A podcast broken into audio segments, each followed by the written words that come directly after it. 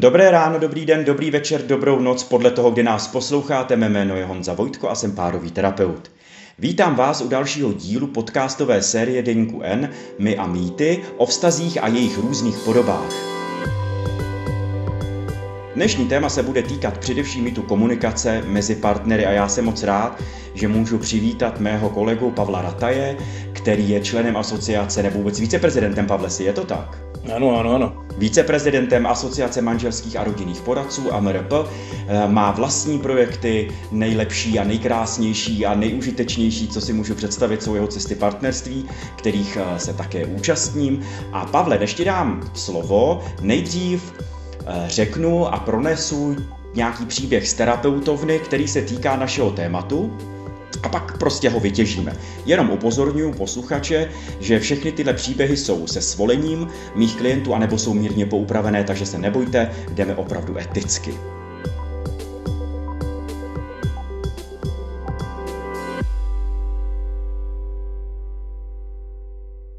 A ten příběh zní, jednou mě navštívili dva mladí lidé, jejichž vztah byl opravdu hodně v začátcích, byli spolu necelé dva roky a klienti mě oslovili, s tím, že mají nějaký problém, že vlastně nic se neděje, ale není jim v tom vztahu moc dobře.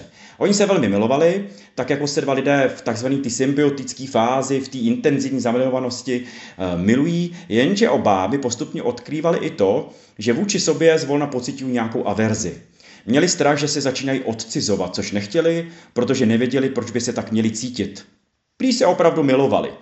Zeptal jsem se jich, jak probíhá jejich standardní den jak vlastně spolu komunikují. Nejdříve promluvil mladý muž, říkal, že ráno vstanou, u snídaně si v podstatě přečtou diáře, co je oba čeká v práci za schůzky, oba pracovali na manažerských pozicích v korporacích, pak si dávají SMS-kami vědět, že opravdu na tu schůzku, na oběd, na cvičení, na kafe s kolegou, kolegyní, že tam opravdu jdou a taky, že se vrátili a že zase pracují. A doma si to potom na, po návratu u večeře ještě znova zrekapitulovali. Když jsem se jich zeptal, proč to tak mají, vzala si slovo mladá paní a vysvětlila mi, že si to takto na začátku vztahu nastavili, že si naprosto jasně řekli, kolik předtím měli chlapů a ženských, jestli je mají na Facebooku nebo na Instagramu, jak často si s nimi stále píšou a prostě spoustu dalších informací.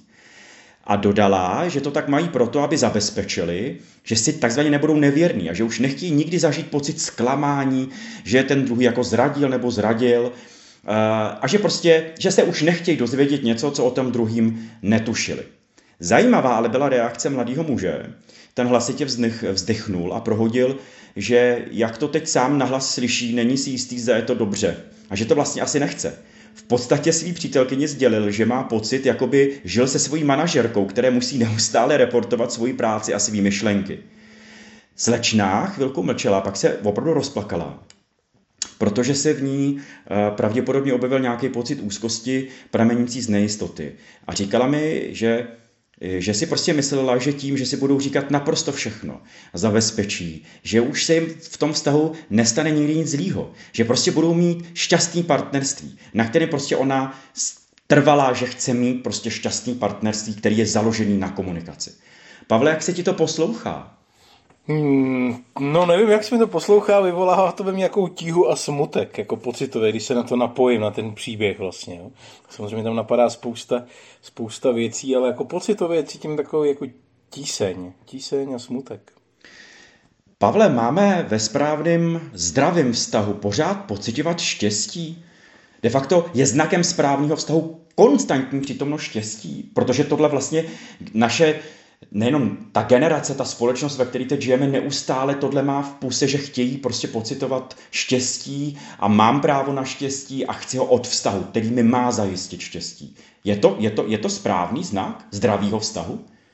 No Honzo, víš, že to se mnou nebudeš mít jednoduchý v tom, že já tě neřeknu hmm. nějaký jako správný odpovědi, nevím, co je správně.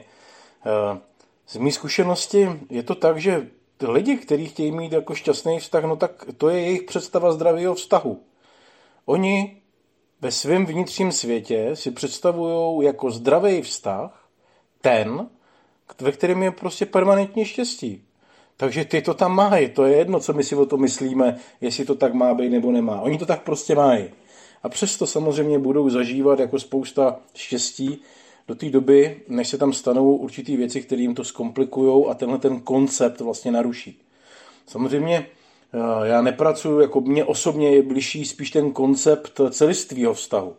To znamená ne, ne harmonicky šťastného permanentně, ale toho celistvého. A celistvý vztah má ohromnou výhodu, že vlastně ve chvíli, kdy vlastním tenhle koncept, tak vlastně chci tam být taky někdy šťastný, někdy spokojený. Ale taky vím, že tam patří nespokojenost a frustrace a napětí a oddálení a hádky. A je to mnohem širší koncept. Takže vždycky bude záležet jako na těch dvou konkrétních jedincích, nebo na každém možná z jedinci dokonce, jaký ten vnitřní koncept si nesou, jak ho mají pojmenované, jak o něm ví. No. Takže pro, tyhle, pro tenhle pár asi to tam takhle je, minimálně pro, toho, pro, tu, pro tu slečnu nebo pro tu paní. Teď si říkal hodně zajímavou věc a to je nějaký koncept partnerství, o tom, jakým způsobem já ho mám. Jak já na to přijdu? Jak já přijdu na to, co je mým konceptem partnerství? Je to zkušeností? Je, mám si to uh, říct předtím, než jdu na rande, než vůbec nějaký vztah mít můžu? Co to znamená koncept, koncept partnerství, jakým způsobem já vnímám vztah a vztahovost? To nevím. Nevím, jestli je potřeba si to říkat před randem. Já si myslím, že spíše rande má být nějak uvolněný, jo? má být nějak hravý, má být kord na rande jako na začátku, má být nějak nezávazný. Nemám být obtěžkán checklistem, eh, mít eh, neokortek zaplněný eh, všema informacema, významama a čekovat, jak to má druhý. Jo? Tak já myslím, že to od začátku bude pěkný průser, pokud tam jako místo uvolněnosti a nějakého flow rozjedu, rozjedu vlastně jako čekování, jak to mám jak to má ten druhý. No samozřejmě, spíš se k tomu dostáváme, když nám není dobře, že jo. To je, když ten život jde, prostě jak si představujeme, tak jako moc čekovat nemusíme, co se nám děje, a tak jenom ve chvíli nějaký jako pozitivní motivace, kdy se chceme rozvíjet, tak se třeba dostaneme k tomu, někdo nám dá nějaký testík, otázku, zeptá se nás na něco a my tam jako najednou jsme k tomu um, jakoby přitlačení a, a když si teda máme odvahu, tak si zodpovíme. Ale když se dějou nepříjemné věci, tak to většinou bývá ten moment vlastně, kdy si klademe otázky. Když máme odvahu se do sebe podívat, zeptat se, čím to je, co se mě to děje, s čím to souvisí, jak je to o mně vlastně. Nebo dokonce, když, jak tady popisuješ, ten mladý pár jako po dvou letech jdou na terapii a, a mají nějakou odvahu se na to podívat. Takže tam taky zaznívalo vlastně, že taky s tím někde nebyli spokojení. Jo. To znamená, že tyhle ty stavy, tyhle nepříjemné pocity jsou dobrou motivací. Dobrou motivací, jak se na to podívat a buď to umíme sami, nebo hledáme eh, někoho, kdo nám pokládá ty otázky, nebo nějakou inspiraci, vedeme rozhovory, čteme, chodíme na kurzy, a nebo prostě přijdeme do terapie, no a tam ta otázka prostě přijde, jako.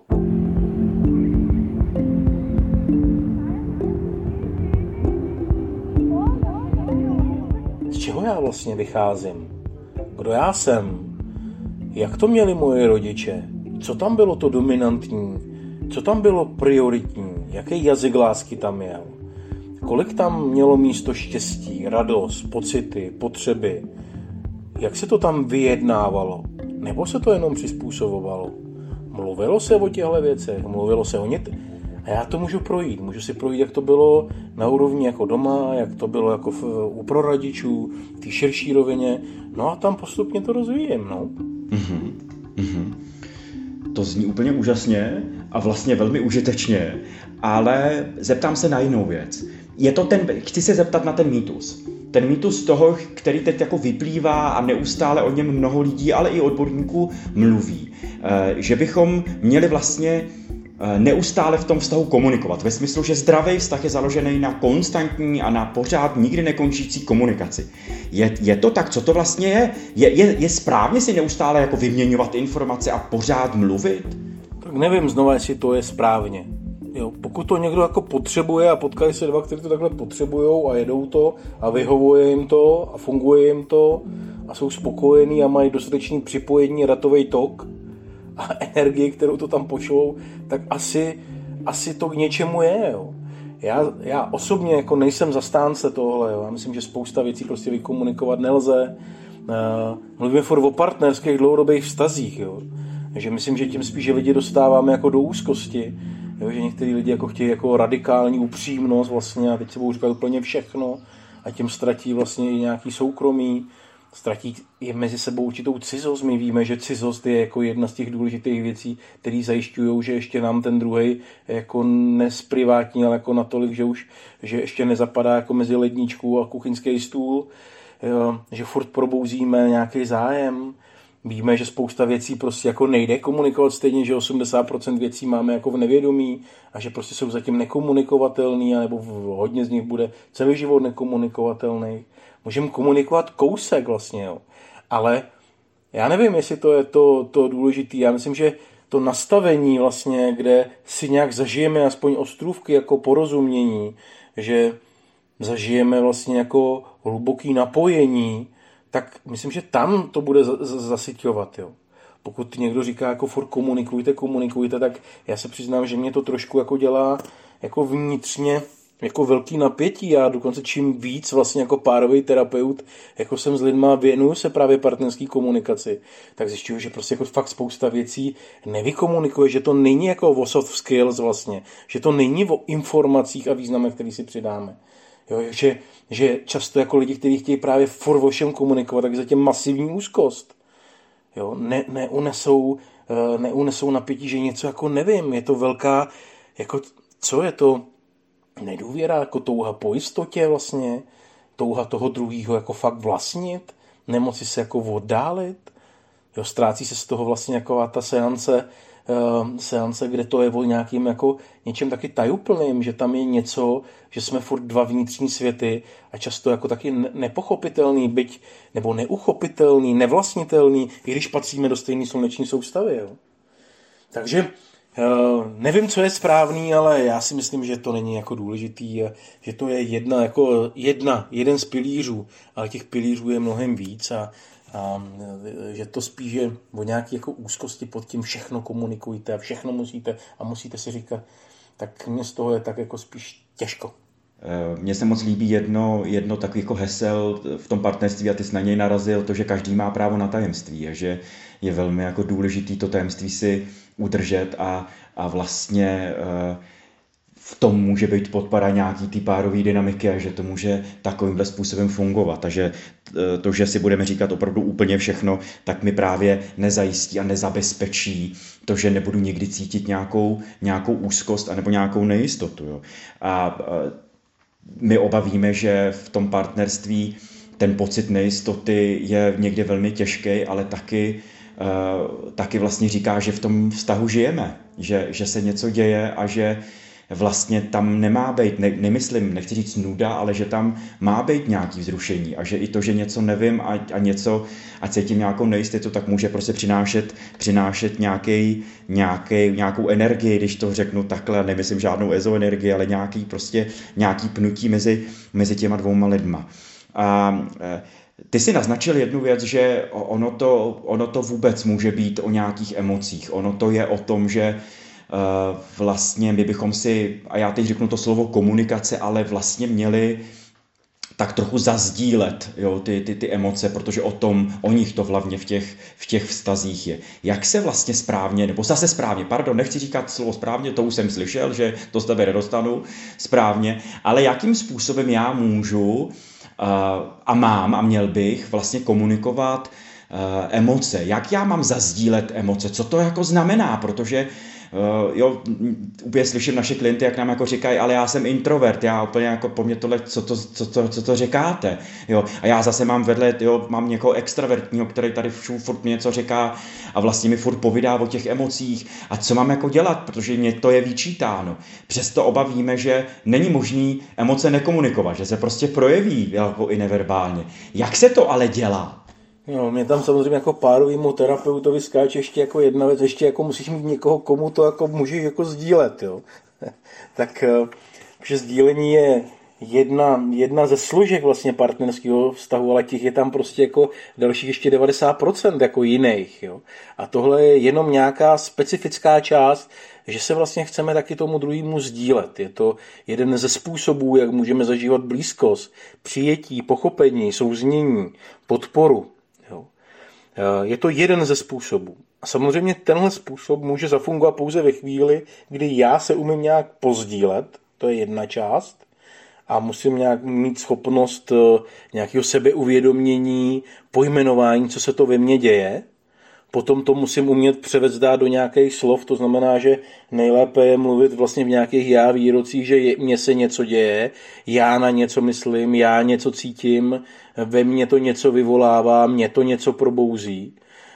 Uh, a pak potřebuji mít tu, tu další část, jako nesmírně důležitou, a to je na té druhé straně potřebuji někoho, kdo je schopen jako naslouchat. Pokud sdílím, tak potřebuji mít někoho, kdo tam je a je v nějaký jako chuti.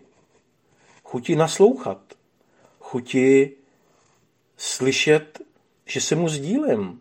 Je tam někdo, kdo má odvahu a ochotu vlastně mě unést mě svým zájmem vlastně uh, co, jako nabídnou nějakou náruč a pojď a sdílej se a jsem tady a protože jsi můj parťák a, a miluju tě, tak pojď mi to říkat, uh, je to bolavý, je to těžký, to nejbolavější je, když mluvíš o nás, že to je nejtěžší druh komunikace, tak to je, že v partnerství mluvíme o nás, co se nám děje mezi sebou, co nás bolí, co nás frustruje. A já tam potřebuji mít někoho, kdo je takhle jako odolný. Ale já nevím, jestli teď jsme nezúskostnili jako 50% posluchačů, kteří řeknou, no ty brďo, to jsem nikdy nedělal tohleto, nebo uh, uh, tak na tohle nemám, jako, nebo dokonce jako, tyjo, tak tohle mě vůbec nezajímá. Já takhle mluvit ne, já nepotřebuju partnerství žít, jako aby jsme se tam takhle jako, jako rejpali v něčem, jako v nějakých niterných pocitech, ale to si máme pořešit každý sám a pojďme se pobavit, kam pojedeme jako na dovolenou, nebo co budeme dělat o víkendu, nebo co si dneska pogrilujeme, jako jo. Takže mě se tam, mě se tam samozřejmě dere jako ten druhý ještě. No. Jedna věc je, jak já můžu sdílet. A k tomu fakt potřebuju nějakou schopnost se v sobě trochu vyznat, co to tam vlastně se mně děje. Je rozdíl mezi pocitem, názorem, fantazí, postojem, vzpomínkou, vzorcem, nějakým filtrem, který se tam vyjevuje. Umím já tohle jako pojmenovat, co se mi to vlastně vevnitř děje? A potom tam potřebuji mít někoho, kdo tam je, kdo tam je? Kdo, kdo, koho zajímám? Kdo mě unese? Kdo má chuť? Se mnou nejenom na štěstí. Tady mě u toho napadá, napadá krásný komentář, že eh, to eh, krásný ve smyslu, ve smyslu užitečný, doufám, že to, že já mám parťáka nebo partnerku, někoho, kdo to se mnou sdílí a vlastně Eh, mi může pomoct k tomu mimo sebeuvědomění, protože já, když najdu tu odvahu eh, o sobě mluvit a mně se moc líbilo, Pavle, co jsi říkal, eh, ve smyslu, já mluvím o svých pocitech, já tě neobvinuju, že ty si něco udělala, protože já, proto já se takhle cítím, je to o mých pocitech a mluvil si o fantazích, o mých nějakých představách, o mých názorech, tak, tak ten komentář anebo ta reakce toho druhého partnera mě může vlastně pomoct i k tomu pochopit lépe sebe sama, nebo e, i už jenom to, že zjistím, že moje chování a moje myšlení má u někoho nějakou reakci, která může být úplně diametrálně odlišná, než jakou já si myslím, že dělám, tak může být pro můj život velmi, velmi podnětný a vlastně je to jedna z ohromných výhod e, partnerství a, a dlouhodobého partnerství. Vnímám to správně. Hmm, hmm. Jo, jo, jo, to, to říkáš, to říkáš moc hezky, no ale znova jsme jako, že mluvíme jako v určitým stupni nějaký vztahový zralosti, nebo mluvíme o, o, o lidech, kteří vlastně tím seberozvojem jdou, že tohle nás nikdo neučí. Tohle nás prostě nikdo neučí. Samozřejmě je 5% jako vyvolených, který si to nesou z rodiny, ono jich bude postupně přibývat, že ty výchovy, ten styl výchovný, rodičov, ty rodičovský styly jako tomu budou jako pomáhat postupně takže to bude za 50 let trošku jiný, to procento se zvedne. No ale tak se to učíme ve vztahu, protože tyhle věci jsou vztahové dovednosti, je to vztahová kvalita, je to závislý na tom, jak se já rozvíjím a jak se být sebe uvědomuju. To je to, co Jung nazýval nějakou cestou individuace. Jo, a jak, jak ji vlastně přijímám, jak se nechávám vyzvat tím životem, abych ten život vlastně poznal, kdo já v něm jsem a v různých vrstvách vlastně eh, těch svých hloubek. A tak je to i v tom vztahu.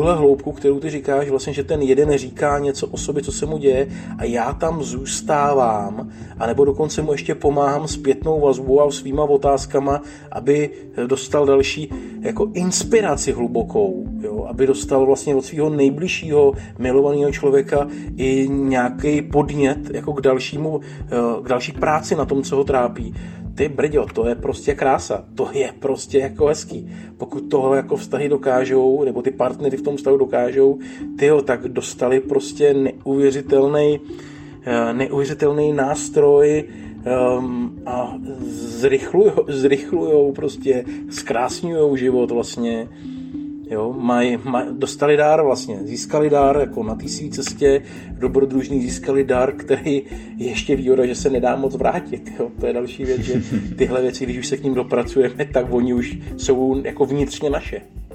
Já bych tak chtěl, aby to tak bylo. Já bych tak chtěl, aby ty lidi opravdu tohle dokázali zažívat a vlastně dokázali v sobě pěstovat protože zase si vzpomínám na jednu z mých klientek, která by ráda učila emoční inteligenci, protože pravděpodobně se bavíme o, nějakým, o, o nějaký verzi emoční inteligence, o, že o nějaký, nějakým, ty si pojmenoval vlastně úžasnou část emoční inteligence, což je nějaký sebeuvědomování, se, jako uvědomování sebe sama, nějaká seberegulace, empatie, jo, přesně motivace, nějaká jako i sociální dovednost a tak dále, to všechno v té emoční inteligenci je, tak ta klientka, úplně ji tady vidím, defiluje mi před, v, mé, v, mé, v, mé, mých vzpomínkách, říká, že by nejradši, aby se to učilo na základních školách. Eh, a proč, proč mě vytanula na mysli? Protože dlouho hledala někoho, eh, kdo by s ní takhle mohl komunikovat a prostě nenacházela. Prostě protože ty říkáš taky vlastně tím, eh, vlastně s tou svojí odpovědí jednu věc, že už se to nedá vrátit, že tohle je dar, který když zažiješ, a třeba i ten vztah skončí, protože se třeba vyčerpal, už si nemají ty lidi co dávat, tak jdou od sebe, tak hledám někoho podobného, někdo, kdo bude podobně se mnou sdílet a komunikovat a já ho nemůžu najít. A uh, ty lidi uh, úplně fakt opravdu vidím, která, ta paní byla tak jako šťastně smutná, která říkala, no já ty pány potkávám, ale najednou zjišťuju po pár rande a i po nějaký, že to prostě nechci, protože se mnou nemá kdo sdílet, že jo, se mnou tyhle věci já nemůžu zažívat a já už zažila to, to hezký, to, co se mi, to, co, to, co mě se na tom vztahu líbilo. A já už prostě, já už asi nechci vzít něco, co prostě mi jako nevyhovuje. Pak říkala jednu zajímavou věc, o který jsme se hodně bavili, já už vlastně nechci toho chlapa vychovávat. a to bylo prostě zajímavá, to byla, to byla zajímavá věc. Pavle, ke komunikaci uh, vlastně patří to, co mnoha párových terapeutů a terapeutek má zažitých ještě z 80. let minulého století od našeho pana Plzáka, kdy vlastně eh, se mají dělat kompromisy a má, má, má se vlastně, a je to spousta spousta slov o nějaký toleranci a je, je v tom, a přijde mi, že je v tom tak trošku bordel, jo, že lidi si pletou dojmy s pojmy, že úplně neví, co je a co není kompromis. Jo. E, pro mě, když se podívám na autoslovník slovník naučný, tak, tak kompromis je nějaký ústupek. Je v pořádku ustupovat ve vztahu. A zase vím, že hledám po tobě a tlačím tě do něčeho, jakože abys mi řekl, co je a co není správný. To, to, takhle to nemyslím. Ale má, jinak se zeptám, má kompromis a tolerance v našem vztahu místo? Já si pamatuju, pamatuju, když jsem nastoupil eh, do svého prvního výcviku dlouhodobého, to mě bylo kolik, 23, tak jednom na, na prvním workshopu byl Plzákovi tenkrát mohlo být, když eh, to byl Skálův institut, tak to tenkrát Plzákovi, no myslím, že to byl o generaci mladší Jiří Heller, než, než byl Plzák a no, jsme se bavili o té komunikaci, on říkal, lejte, kompromisy v životě jsou důležité, ale stojí za hovno. Pokud to půjde nějak jinak, jo, tak to zkuste nějak vymyslet jinak. tak na to si úplně jako vzpomenu první, když řekneš jako kompromis. Jo. potom, si, potom si vzpomenu ještě jako na, eh, to už jsem byl asi o 10 let, jsem byl eh, na nějakém workshopu eh, amerického páru, vlastně na párové terapii. A tam říkali, hejte, ten starý fúzní model, kde lidi vlastně museli spolu vydržet a museli spolu vlastně hodně žít jenom v kompromisu, tak to často vypadalo tak, že seděli u mapy a říkali, já chci, jako, já chci k hora, já chci do hor, a ten druhý říkal, já chci k moři. A teda kompromis je to, že jako na, udělali ty ústupky na té mapě a skončili ve městě v McDonaldu. Jo. Faktem je, že moře vidět nebylo ani hory, ale prostě vyšli si vstříc. Jo. tak tohle jako je nějaká taky představa kompromisu. E, nicméně, já myslím, že v reálné praxi jako bez kompromisu asi žít nelze, že prostě to někde jako děláme. Samozřejmě je důležitý, je důležitý mít prostě jako větší pestrost, jak s tou odlišností vlastně zacházet, jak zacházet s odlišnýma frustracema, potřebama, představama, fantaziema, touhama, tak samozřejmě čím víc máme těch nástrojů a kompromis je jeden z nich, tak je, máme mnohem větší pocit svobody a kompromisy nás netrápí a jsou OK. Protože láska je přece ve chvíli do té blízkosti, tak je to nějaká transcendence. Já se transformuju ve vyšší my a tam prostě jako dávám. Láska je prostě taky dávání. Dokonce From přece už mluvil nadčasově v těch svých 60. letech, kdy napsal knížku Umění milovat, tak říkal vlastně celý život se učíme dávat. A to je ta láska, schopnost vlastně dávat. Tohle tak daleko ještě nejsme, jako on byl v 60. 70. letech.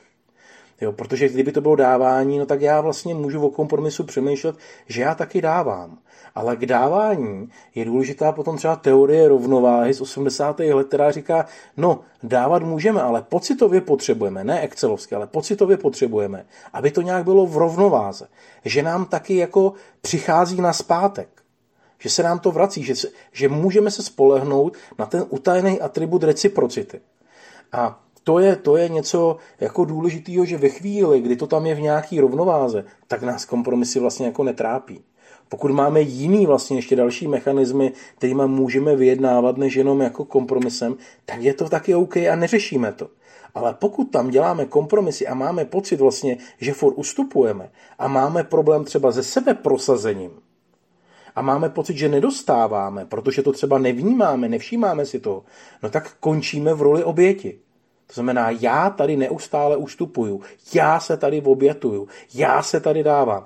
No a pak bych se vrátil úplně na začátek, pak bychom mohli říct ze slovy Jirka, Jirky Helera, že ty kompromisy fakt stojí za hovno. Hmm. Já, kdyby mě lidi viděli, tak já tady jako kejvu celou dobu.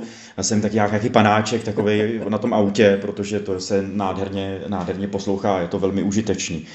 A, a vemu B, vemu ještě protože ke kompromisům se velmi často eh, pojí prostě slovo tolerance, protože dokonce spousta oddávajících někde nějakých prostě starostů a někde jo, tam mají plnou pusu tolerance, když oddávají nějaký dva lidi a ale prostě mně přijde, že už mnoho lidí eh, i v naší společnosti už začíná být na slovo tolerance alergických, protože ono to tak, ty jsi to tak trošku vlastně mm-hmm. pojmenovával. Když si popisoval roli oběti a přesně jako tu paní nebo pána, který má neustále pocit, že musí ustupovat, tak vlastně tím zákonitě toleruje toho druhého v nějakém svým chování a v nějakém, v nějakém svým myšlení. Ale pravděpodobně, a my obavíme, že se to stane, že to prostě bouchne, protože mm-hmm. nedá se ustupovat do nekonečna, protože každý máme nějaký hranice, ať o nich víme nebo nevíme. A nedá se tolerovat všechno. A uh, máš taky pocit, že tolerance na ústupu a, a, a vlastně když to vyměníme to slovo a, a dáme tam respekt, že už se lidé více respektují? Hmm. Ty jo, nevím, ne, nevím, zaskočil si mě teďka touhle otázkou, jo. Uh, nevím, jo, protože vlastně, když to vezmu, tak já myslím, že k toleranci máme prostě geny. Uh, že pro mě tolerance je, že to strpím. To není žádná moc velká hloubka. Jo, že to prostě vydržím, a já myslím, že prostě my lidi jsme jako v historii vydrželi strašně věcí. V těch vztazích vlastně. S nemocema, s úmrtíma, nebyly léky, lidi odcházeli, přicházeli, mizeli. Jo, jako ten trend vlastně těch jako emocí a těch očekávání, ten nárůst, to je spojený jako s posledníma 70 rokama, aby jsme mohli říct 50, 70 let naspátek, možná 100, když to přeženeme. A když posloucháš starý lidi, tak vlastně oni nemají rozvinutý svoje očekávání, svoje potřeby, svoje sebeuvědomění, často tak hluboko, je jich jenom pár. Eh, a oni vlastně ty dlouhodobí vztahy mluví o tom, že ta tolerance byla strašně důležitá, aby, vydrž, aby ten vztah mohli, aby mohli mít ty jako zlatý a diamantový svatby. Takže jako v těch rozhovorech těch starých lidí tolerance zaznívá, jako velmi oprávněně. Oni vlastně využili to co, to, co máme geneticky kotvený. Je to copingová strategie, která byla nezbytně nutná pro přežití vlastně jako eh, staletí na zpátek. A zároveň ale oni k tomu měli nějakou morálku. Jo. To znamená, že oni byli, nebyli tolik v egu, oni byli vlastně potom v tom super egu, který je tlačilo do nějaký morálky, aby se tam chovali teda aspoň nějak úctivě. A tím se to jakoby mohlo jako vykompenzovávat. Jo. Ale tím trendem vlastně k seberozvoji a k posilování toho, kdo jsem já a co jsem já a zbytnění vlastně jakoby ega, abych ho mohl potom jako případně rozpouštět, tak eh, tam vlastně ta tolerance se jako nelíbí, protože už jako u ní cítíme, jak vlastně je to málo, jak nechceme být jenom tolerovaný, jak tolerance není příliš osobní záležitost, jak vlastně, jak je to cizí vlastně, když mě můj partner jenom toleruje. A tak tam toužíme vlastně zažívat něco, něco jako příjemnějšího. Třeba přijetí. Ale to mě musí ten druhý unést v mojí, v mojí, eh, v mý jedinečnosti. Abych, abych zažil, abych cítil, ne, že on mě přijímá, ale abych já, abych já to cítil, že mě přijímá. A to už je mnohem blíž respektu. On mě vlastně jako respektuje, bere mě v potaz. Ale to neznamená, že se mnou ještě souhlasí. To neznamená, že se stává stejným člověkem jako já. A být v respektu je mnohem, mnohem náročnější. A na to nemáme geny. Na to podle mě nemáme geny. V partnerství to je, to možná zažíváme jako na začátku, jo, když tam fungují eh, hormony, projekce, fungují tam jiný eh, koluzivní systémy eh, jakoby psychických mechanismů. Ale potom jako při dlouhodobém vztahu vlastně, když se nám do toho namíchají různé naše křivdy, hněvy, pocity, které vytěsníme, no jak já můžu respektovat v dlouhodobém vztahu někoho, když nerespektuju i to množství pocitů, který jsem spolikal vůči tomu druhému. To znamená, že já, já si infikuju vlastní případnou schopnost toho druhého držet v nějaký všímavý pozici tady a teď a zůstávat jim okouzlen a by, jakoby vyjadřovat mu respekt, když vnitřně vlastně si páchám třeba vevnitř zlo. No je to, jako je to mnohem, mnohem náročnější podle mě ten respekt. Jo. Mnohem náročnější. Říká Pavel Rataj, viceprezident Asociace manželských a rodinných poradců a párový terapeut. Pavle, já ti moc děkuju, že jsi udělal čas a na náš podcast e, Deníku Enmy a Mýty. A děkuju, děkuju moc. Já moc děkuji za pozvání, díky. A s váma se těším u dalšího dílu a prosím pěkně, budujte vztahy, mějte vztahy, mějte se moc krásně. Naschledanou.